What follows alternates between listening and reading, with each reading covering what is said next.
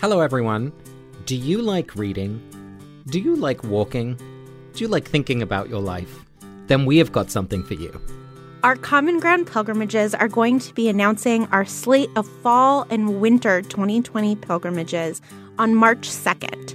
So if you sign up for our newsletter at readingandwalkingwith.com, you will be the first to know when registration launches, and only people on our newsletter will get 30 minutes early registration access, and it's first come, first serve. So signing up first might mean the difference between getting a spot or not. There's less than 20 spots on each pilgrimage, and one of them might be involving me and a book that we all love. So you're talking about you leading a pilgrimage with He's Just Not That Into You? A 100%. Yeah. Oh my God, I'm there. So that's readingandwalkingwith.com. Sign up to the newsletter, be the first to know about our pilgrimages this year.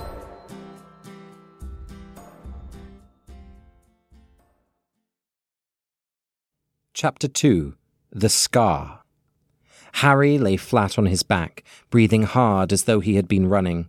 He had awoken from a vivid dream with his hands pressed over his face. The old scar on his forehead, which was shaped like a bolt of lightning, was burning beneath his fingers. I'm Casper ter Kuile, And I'm Vanessa Zoltan. and this is Harry Potter and the Sacred Text. Before we start the show, I'm very excited because I've never been to Georgia and we're going for our Atlanta live show next month. Yeah, and Georgia is amazing for two main reasons. Hoop skirts? Those are neither of the reasons. One, my friend Amy lives there, and peach pie. Is it good? It's so good. I always think of peaches like messy. I Oh mean, my tasty, but god. messy. I'm like peach pie might be one of my favorite foods. Peach pie with whipped cream. Ooh, that does sound good.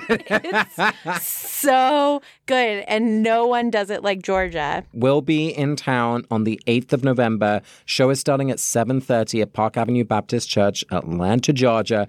We'd love to see you there. This is probably going to be our only live show in the South for a little while, certainly for the rest of the year. So if you're in Tennessee or if you're in South Carolina or in Alabama, come up and see us. We'd love to say hello. And for those of you who are joining us at the live show in Somerville on Wednesday this week, we're really looking forward to seeing you. We'll see you soon. Do you know what you're wearing? Uh, the hoop skirt. okay, I don't want us to be matchy. so, Casper, as established on the show before, I went to this very posh middle school and high school in Brentwood, California. But I lived in Northridge, California, which is about 13 miles away. And sometimes I would say that distance felt bigger than others. Sometimes that was dependent on traffic flow and the time of day. It could be a 22 minute drive when there wasn't traffic, and it could be an hour and a half drive in the mornings to get to school, for example. But one moment when that distance felt huge was when in January of 1994, I was in the seventh grade, my brother was in the ninth grade, and there was the Northridge earthquake in our hometown. And it was a 6.7 earthquake. Nearly 70 people died. I mean, it was just absolute chaos and destruction. And the locus of that destruction, psychologically for me, was at my grandparents' house. They lived right where the epicenter was. And we had been at their house for Shabbat dinner Friday night, and everything was terrific. And then Sunday afternoon, after the earthquake happened, we went back over. My grandmother had broken her leg, and there were like no ambulances, and the phone lines were down, so you couldn't call an ambulance. And I mean, it was just absolute chaos. And we walked in, and I had such a clear feeling of what this house was supposed to look like. And the refrigerator was on the opposite side of the kitchen from where it belonged. I mean, like the world was just upside down. And so all day Sunday and all day Monday, we were there, like literally sweeping up walls, right? Just like cleaning up the shambles of my mother's childhood home and to a large extent, like my childhood home. And we went home to our house, which was very close to my grandparents, and the, phones in our neighborhood had been turned back on while we were at my grandparents'. And there was an answering machine message from my school saying that my older brother and I had missed our Latin final. And I just remember my family standing there being like, wait, what? We had spent all day trying to get my grandmother to a hospital and like cleaning up what felt like a war invasion. And the idea that only 13 miles away, school had happened as usual. And not only had finals taken place, but it was just expected that everybody was going to be able to attend. And that is when it occurred to me just like how local destruction can feel. I mean, we lived very close to my grandparents, and the destruction at their house versus our house was different. And the difference in destruction between Northridge and Brentwood was unimaginable. Like, we in Northridge could not imagine that school would be going on as usual, and Brentwood couldn't imagine that there was like a reasonable circumstance by which we had missed our Latin finals. And I feel like we really see that in this chapter how isolating destruction is and how personal it can feel. Harry has just ostensibly witnessed a murder and learned about another murder. And he is totally alone in that. Even though there are three family members that he has in the same building as him, he can't talk to anybody about it. He's entirely alone, even though he has just witnessed this catastrophe. And so I'm interested in that aspect of destruction. And I think there are a lot of other ones in this chapter, but as to just the utter arbitrariness of destruction, of who feels it, how and why, and then just how deeply, deeply isolating it can be. I'm so struck by that, Vanessa. I, I, don't think I'd really thought about the impact of localization around destruction and how that causes a whole new layer of suffering because you can't actually communicate the experience of what's happened. You know, in the last month or two, we've looked at Puerto Rico in the same way. You know, 3.5 million US citizens who were without power, you know, total destruction in various Caribbean islands. And it's like, doesn't even get onto the headlines half the time. So I'm looking forward to this. Like you're looking forward to my 30 second recap because it's going to be so beautiful and artful. And I believe it is your turn to go first. It is. This is a short chapter, so, you know, I have high expectations. Here we go. Three, two, one.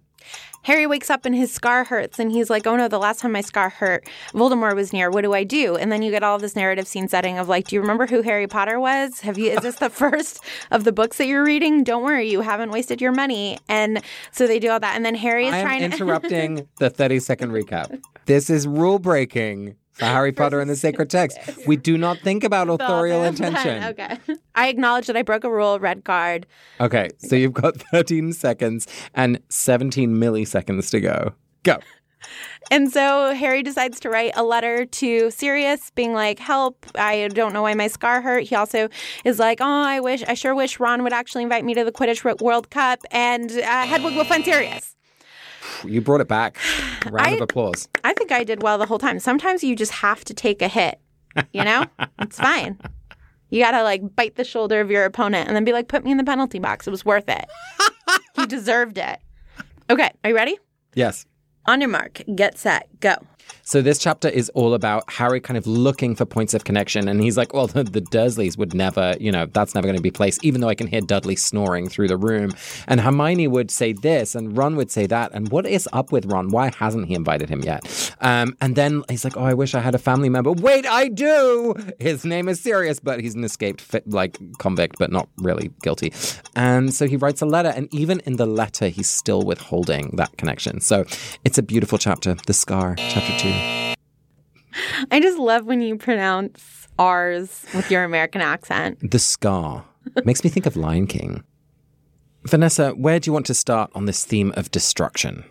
So I want to start with the title of the chapter. Ooh. Because I mean, a scar is a sign of some sort of destruction. It's mm. a sign that you were injured at some point. And I'm just interested in thinking about the scar as a physical location of this original sin that the entire series sort of like goes out from, which is the murder of Harry's parents and the attempt on his life.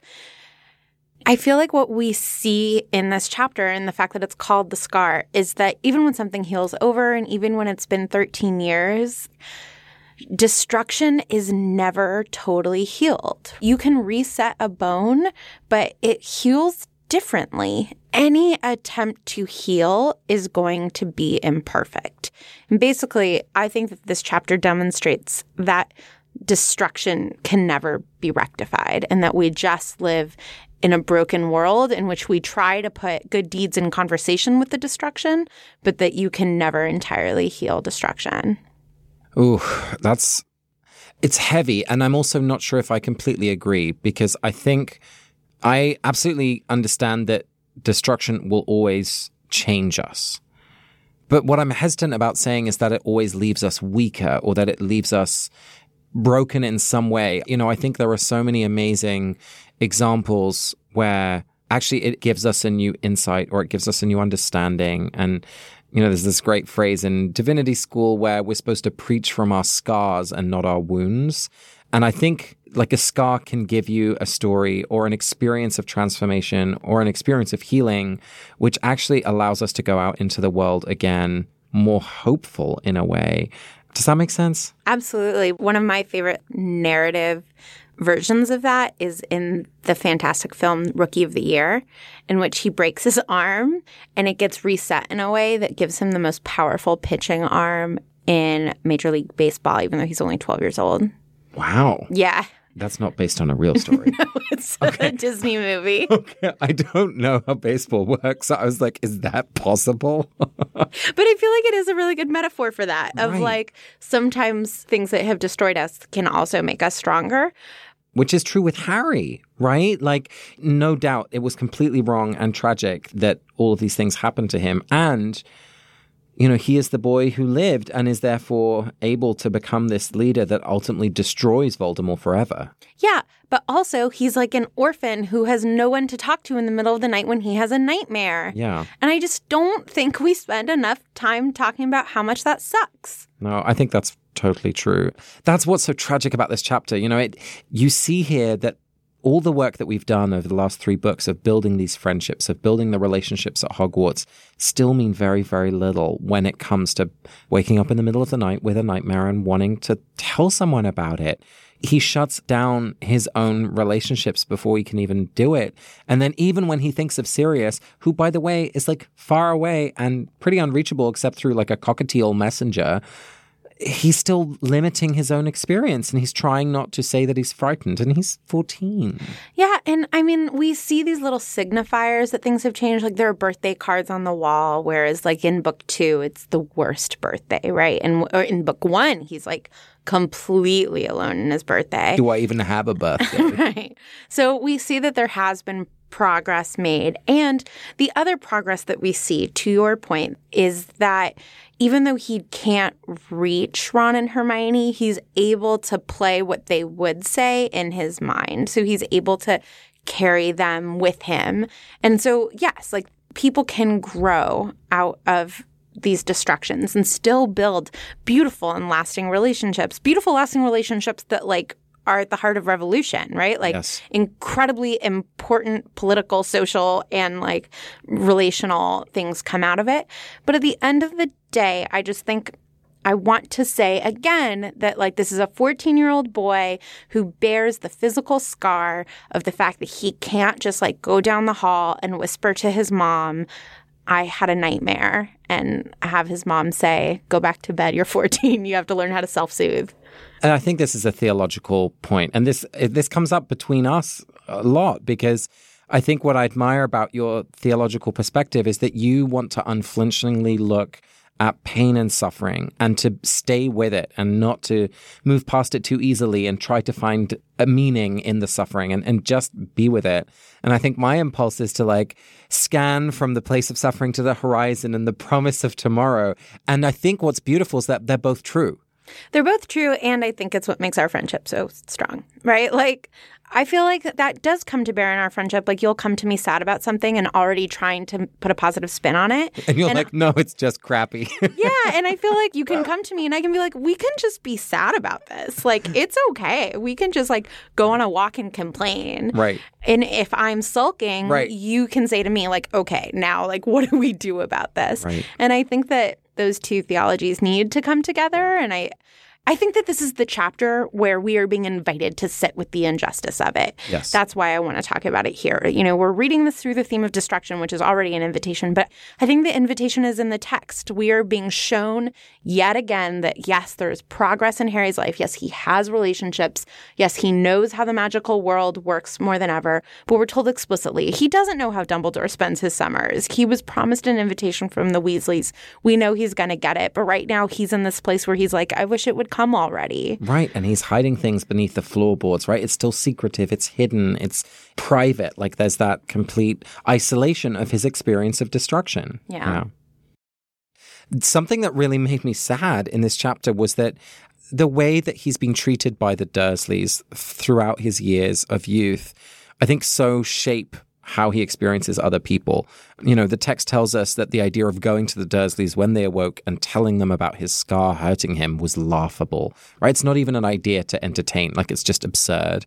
And I think that's directly connected to his unwillingness to write to Dumbledore. You know, he imagines the letter that he would write Dear Professor Dumbledore, sorry to bother you, but my scar hurt this morning. Yours sincerely.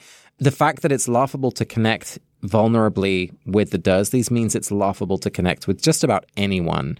Which is strategically incorrect. Like Dumbledore would do things, right? He would maybe put out the search for Bertha Jorkins sooner. Like if again this original sin wasn't done to him, on his heart wouldn't be the fact that like sharing is laughable.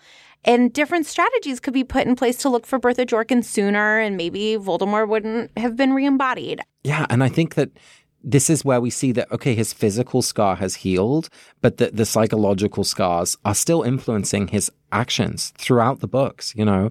And who's to say if that healing is ever really complete? I, I don't know. One thing that did strike me reading through the theme of destruction was the conversation we'd had with Sejal at the end of series three, where she made this really interesting comparison between Harry and Krishna. And it made me think, from what I know of the Hindu tradition, right, there's this really intense and powerful and beautiful idea that God can also be a destroyer in the persona of Shiva. And so there can be something holy about destruction because it makes way for rejuvenation and but it's painful to think about that because destruction means loss and suffering Well, I love that. Especially, I mean, if something has already been destroyed, I think that sometimes you need further destruction in order to interrupt the destruction, right? We often think of social justice as like destroying current norms. Yesterday, you called me and I picked up the phone and you said, How is destroying the patriarchy going today? Which is my favorite way of people saying hello to me now. well and i even think that physically embodied in harry's body is the scar in the shape of lightning. And mm. you know i just think of that lightning metaphor of power electricity fire.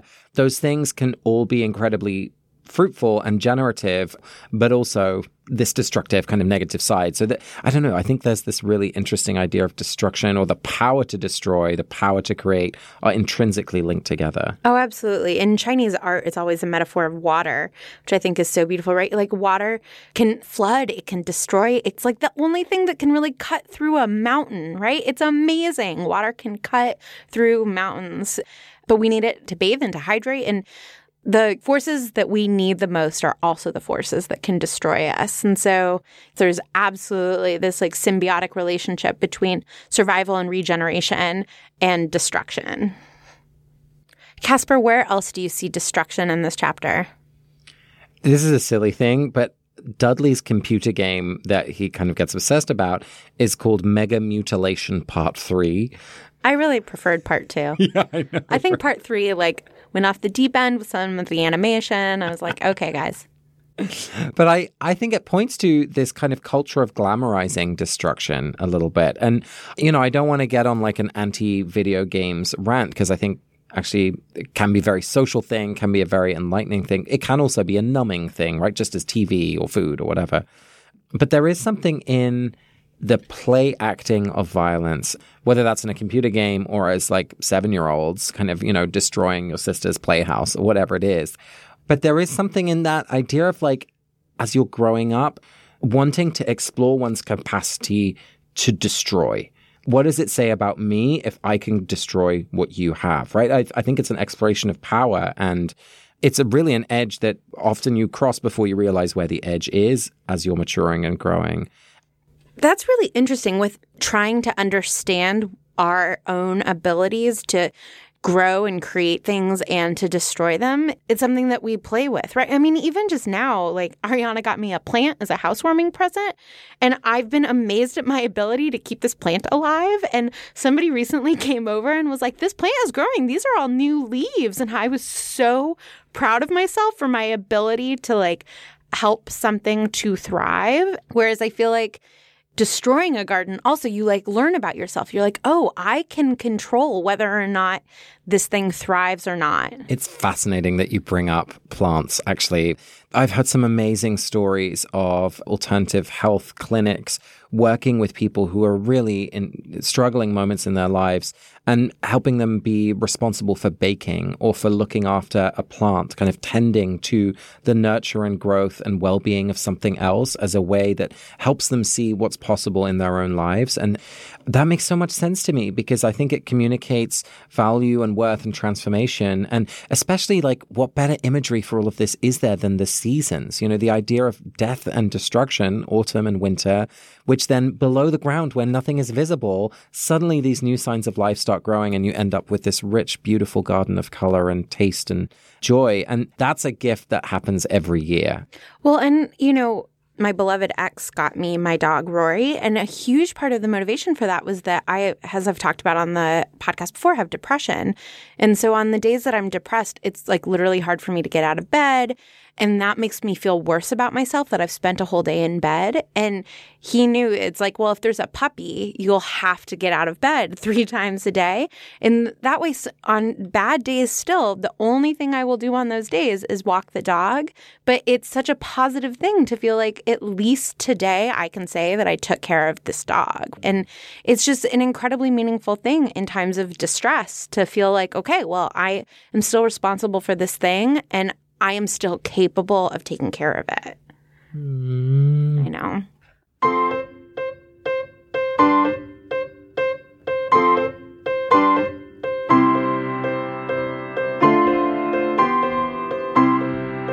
Vanessa, it's time for our spiritual practice, and we are continuing with Lectio Divina.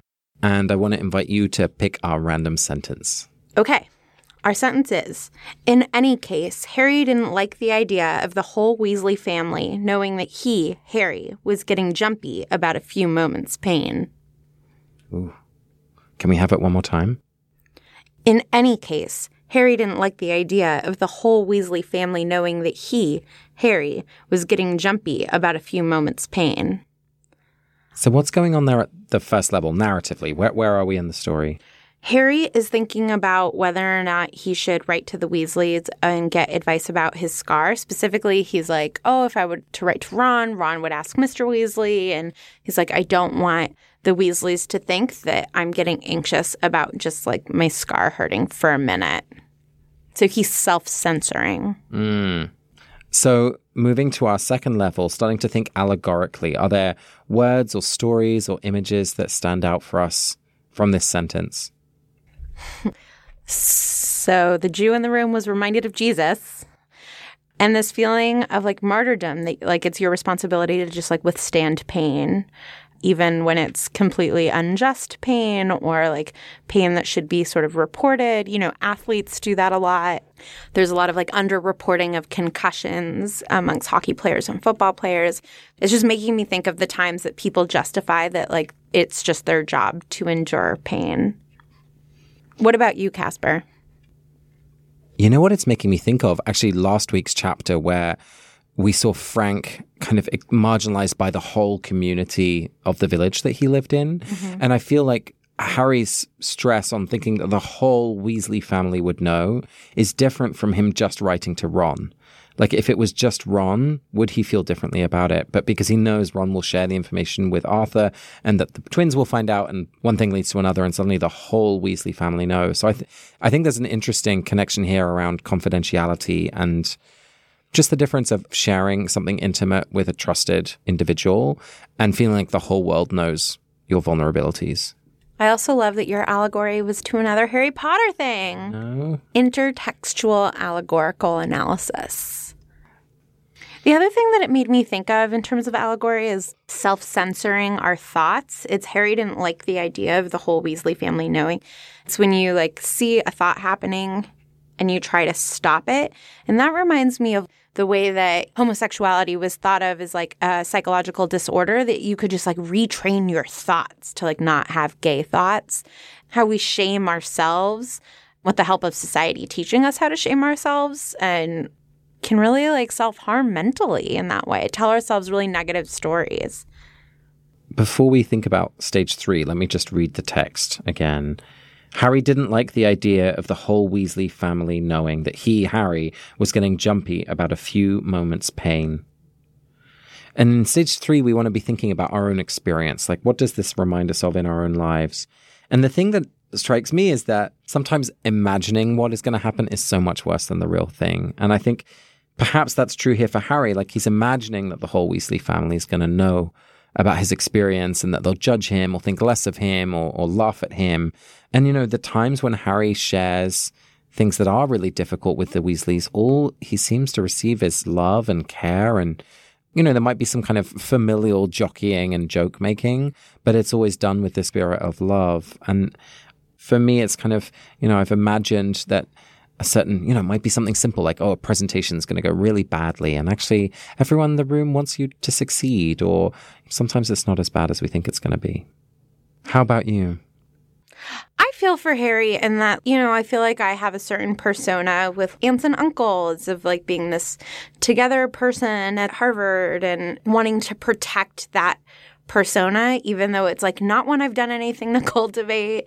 It's like not one that I see myself as, but I do like this mental jumping jacks of like trying to understand how somebody else might perceive me and then mm. performing that for them.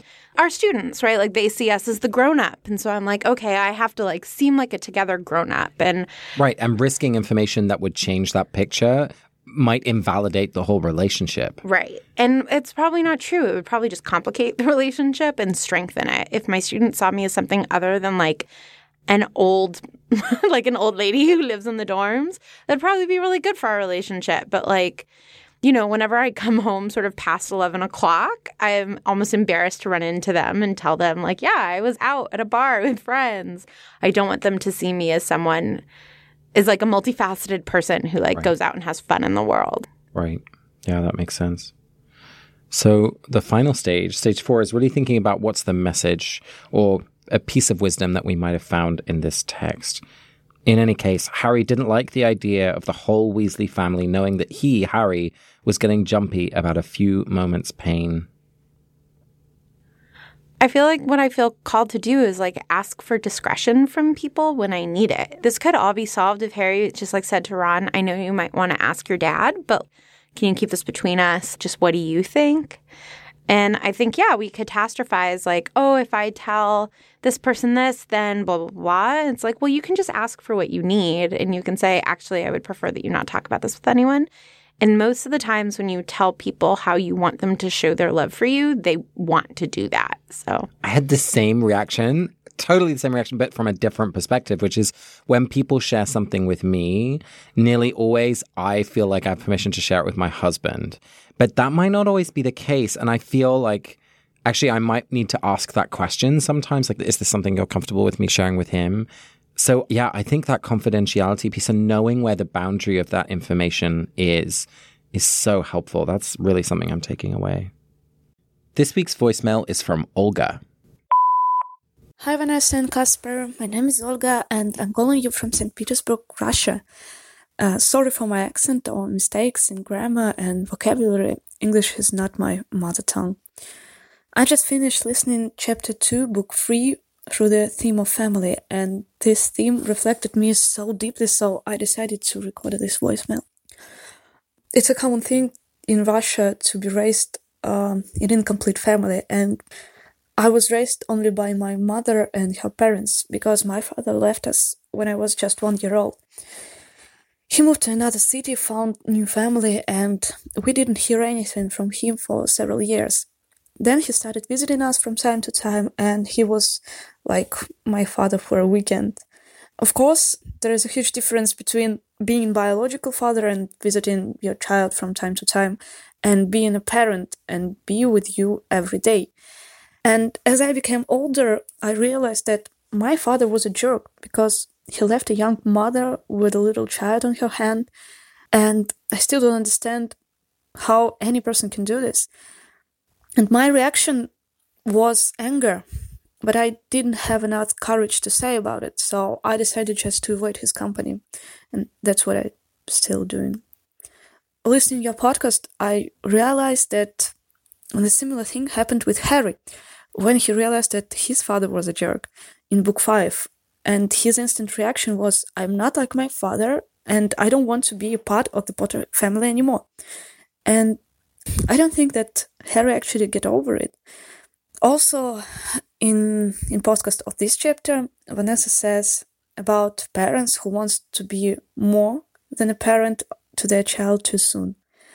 I also took it very personally because during the last few years, I started noticing that my father is looking for the emotional response from me as from daughter, but I can't can't give it to him because he never gives me the same.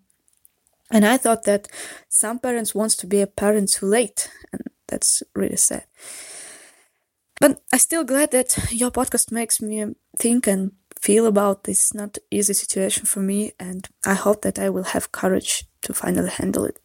So thank you. Keep the podcast rock. Bye.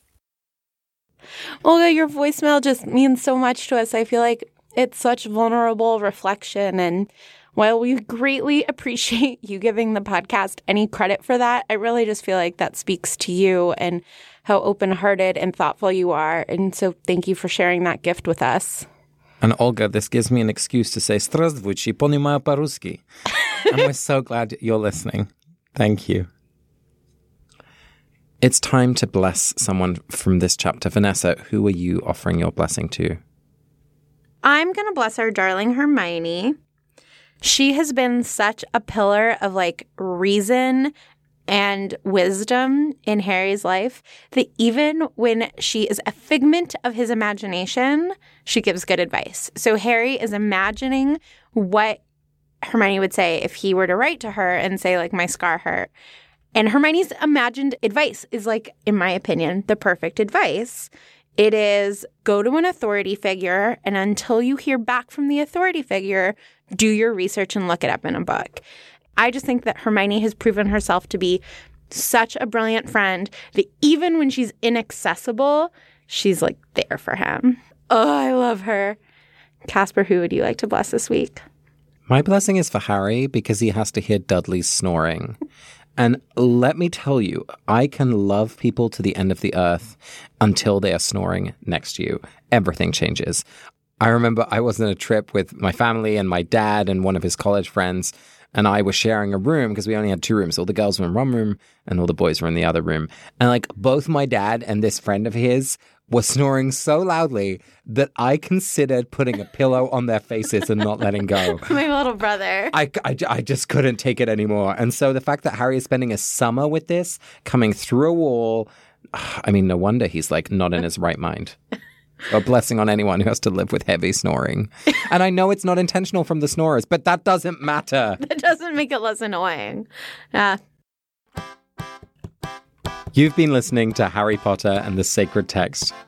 You can follow us on Twitter, Instagram, Tumblr, and Facebook, and leave us a review on iTunes. We'd love to hear a two minute voicemail, which you can send to Harry Potter Sacred Text at gmail.com. Next week, we will be reading Chapter 3 The Invitation Through the Theme of Awareness. This episode of Harry Potter and the Sacred Text was produced by Ariana Nedelman, Casper ter Kuile, and me, Vanessa Zoltan. Our music is by Ivan Paisau and Nick Bull, and we are part of the Panoply Network. You can find ours and other great shows at panoply.fm. This week's voicemail was from Olga. Our social media manager is Hashi Hetage. Thanks to Rebecca and Charlie Ledley and Stephanie Paulsell. We'll see you all next week.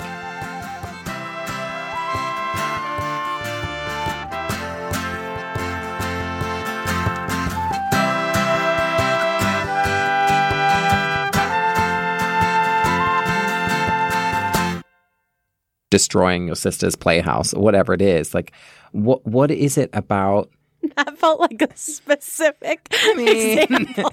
but uh-huh. it's not that they had dolls, but I definitely locked them in the playroom with the au pair. Um, she couldn't get out. Opening story.